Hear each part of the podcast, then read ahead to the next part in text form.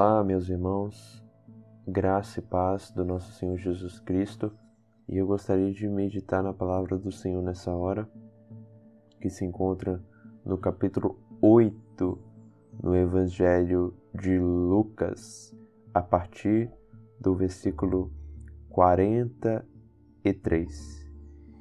E estava ali certa mulher que havia 12 anos vinha sofrendo de uma hemorragia e gastara tudo o que tinha com os médicos, mas ninguém pudera curá-la.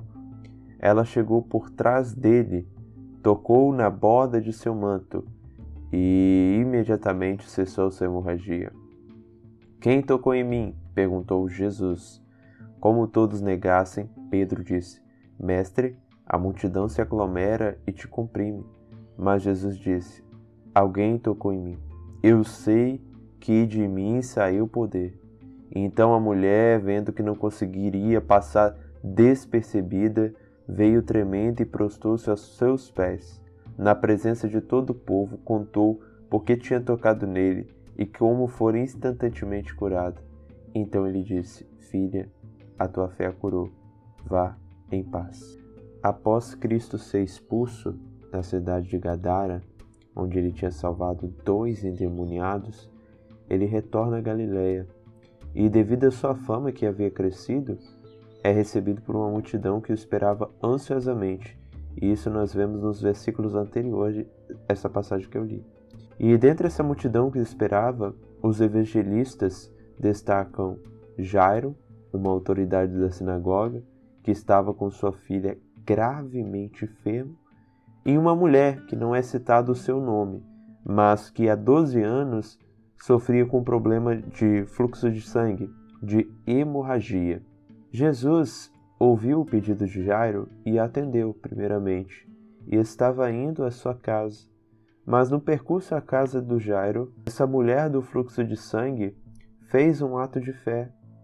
E, ao tocar nas orlas das vestes de Jesus e ser curada, e ter a sua hemorragia estancada. Através dessa situação da mulher e do ato dela, nós aprendemos algumas lições preciosas relacionadas à fé. Primeiro, é claro que existem causas impossíveis para os homens.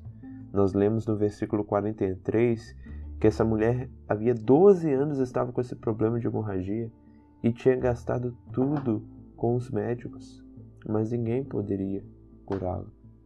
Essa mulher não apenas tinha esse problema físico, mas talvez muitos problemas psicológicos, mentais, porque naquele tempo a mulher que tinha esse problema de hemorragia, de fluxo de sangue, ela era considerada impura pela lei. Nós vemos isso no livro de Levítico, no capítulo 15, versículo 25 ao 27. Então, além do problema físico, tinha um problema mental, um problema espiritual. E olha só, Quão triste era essa situação. 12 anos. Imagine 12 anos você sendo rejeitada, desprezada pelos homens, pela sua própria família. Então, talvez essa mulher sofria com uma depressão espiritual, uma aflição e melancolia na alma dela. E você pode pensar, nossa, que difícil isso.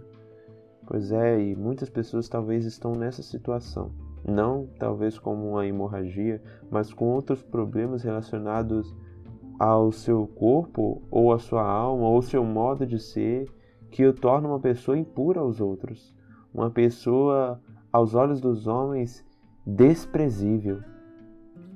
Talvez você pode ser uma dessas pessoas que é desprezada, que é rejeitada por como você é ou com algum problema que você passa. E assim era essa mulher. Ela tinha tentado tudo com os médicos, mas não deu certo. Isso nos mostra que existem sim causas que os homens não conseguem solucionar, problemas que a medicina, por mais que seja avançada, não é suficiente para curar, para solucionar.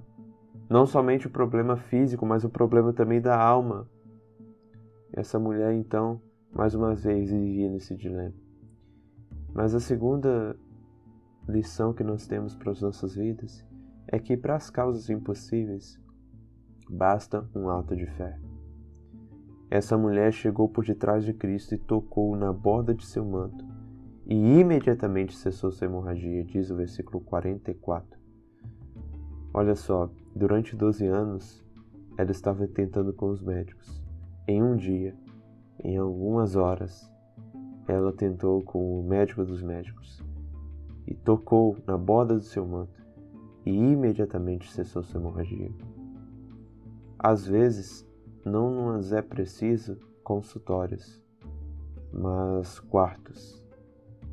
Por quê? Porque os nossos maiores problemas não são solucionados em consultórios, mas de joelhos, rogando aquele que tem todo o poder sobre todas as coisas, rogando a Jesus Cristo, ao Senhor Deus. Então, às vezes, para casos impossíveis, basta um ato de fé. Basta nós pormos a nossa esperança em Jesus Cristo. Em outros evangelhos, diz que essa mulher pensava consigo mesma: basta um toque nele e serei curado. A mulher que desagradava os homens agradava a Deus, porque a Bíblia diz que sem fé é impossível agradar a Deus. Então ela tinha aquilo que agradava o Senhor, a fé, a confiança no poder de Jesus Cristo. Mas devemos entender também, e essa passagem nos mostra, que o poder de Cristo é derramado soberanamente sobre aqueles que creem. O texto diz no versículo 45 e 46, Jesus, quem tocou em mim? perguntou Jesus. Como todos negassem, Pedro disse: Mestre, a multidão se aglomera e te comprime. Mas Jesus disse: Alguém tocou em mim, eu sei que de mim saiu poder. O Senhor Jesus estava cercado por uma multidão de pessoas e várias pessoas tocando nele, e várias pessoas o comprimindo, mas ele sentiu um toque diferente, ele sentiu um toque de fé, ele sentiu um toque de esperança na ola das vestes dele. E foi o toque dessa mulher.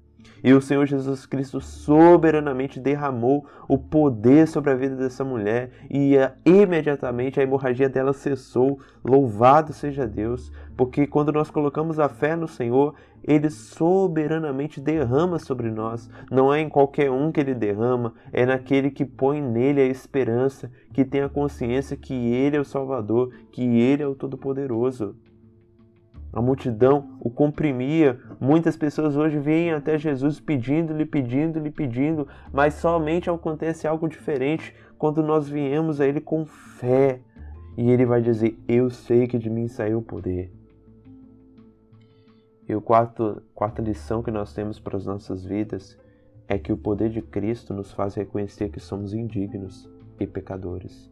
O versículo 47 diz: então a mulher, vendo que não conseguiria passar desapercebida, veio tremendo e prostou-se aos seus pés. Na presença de todo o povo, contou porque tinha tocado nele e como fora instantaneamente curado. Jesus viu essa mulher e ela confessou por que, que ela, tinha, ela tinha tocado nele. Mas antes ela estava tremendo e prostou-se aos seus pés. Ela reconheceu que ela recebeu um favor imerecido, que ela era indigna daquele poder e ela era pecadora. Ela prostrou-se aos pés de Jesus, como que reconhecendo o seu senhorio e poder sobre todas as coisas. E ela disse a Jesus: Foi por esse motivo que eu toquei, foi porque eu sei que o Senhor pode fazer isso, foi porque eu ouvi falar que o Senhor tem todo o poder, que o Senhor opera milagres, que o Senhor é o Messias, que o Senhor é o Salvador. E ela foi instantaneamente curada. Meus amados, o poder de Cristo faz isso com as nossas vidas. Se o poder que nós dizemos que é de Cristo não nos faz reconhecer indignos e pecadores, nós conhecemos qualquer outra coisa, menos o poder de Jesus. Porque o poder de Jesus nos coloca de joelho, o poder de Jesus nos faz reconhecer que nada somos, que somos indignos do, do amor dele, da graça dele. E o último ensinamento que esse texto nos aplica é que o poder de Cristo é suficiente para curar e salvar. No versículo 48 diz: Então Jesus lhe disse: Filha, a sua fé a curou. Vá em paz. Jesus não apenas curou o problema físico dessa mulher, mas também o problema espiritual. Ele a salvou. Porque ela salvou? Porque ali havia fé.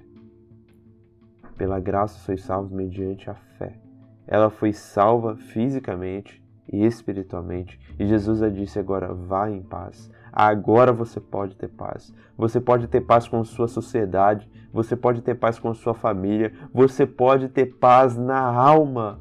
Louvado seja o nome do Senhor, porque a Bíblia diz que justificados, pois pela fé, temos paz com Deus por meio de Jesus Cristo.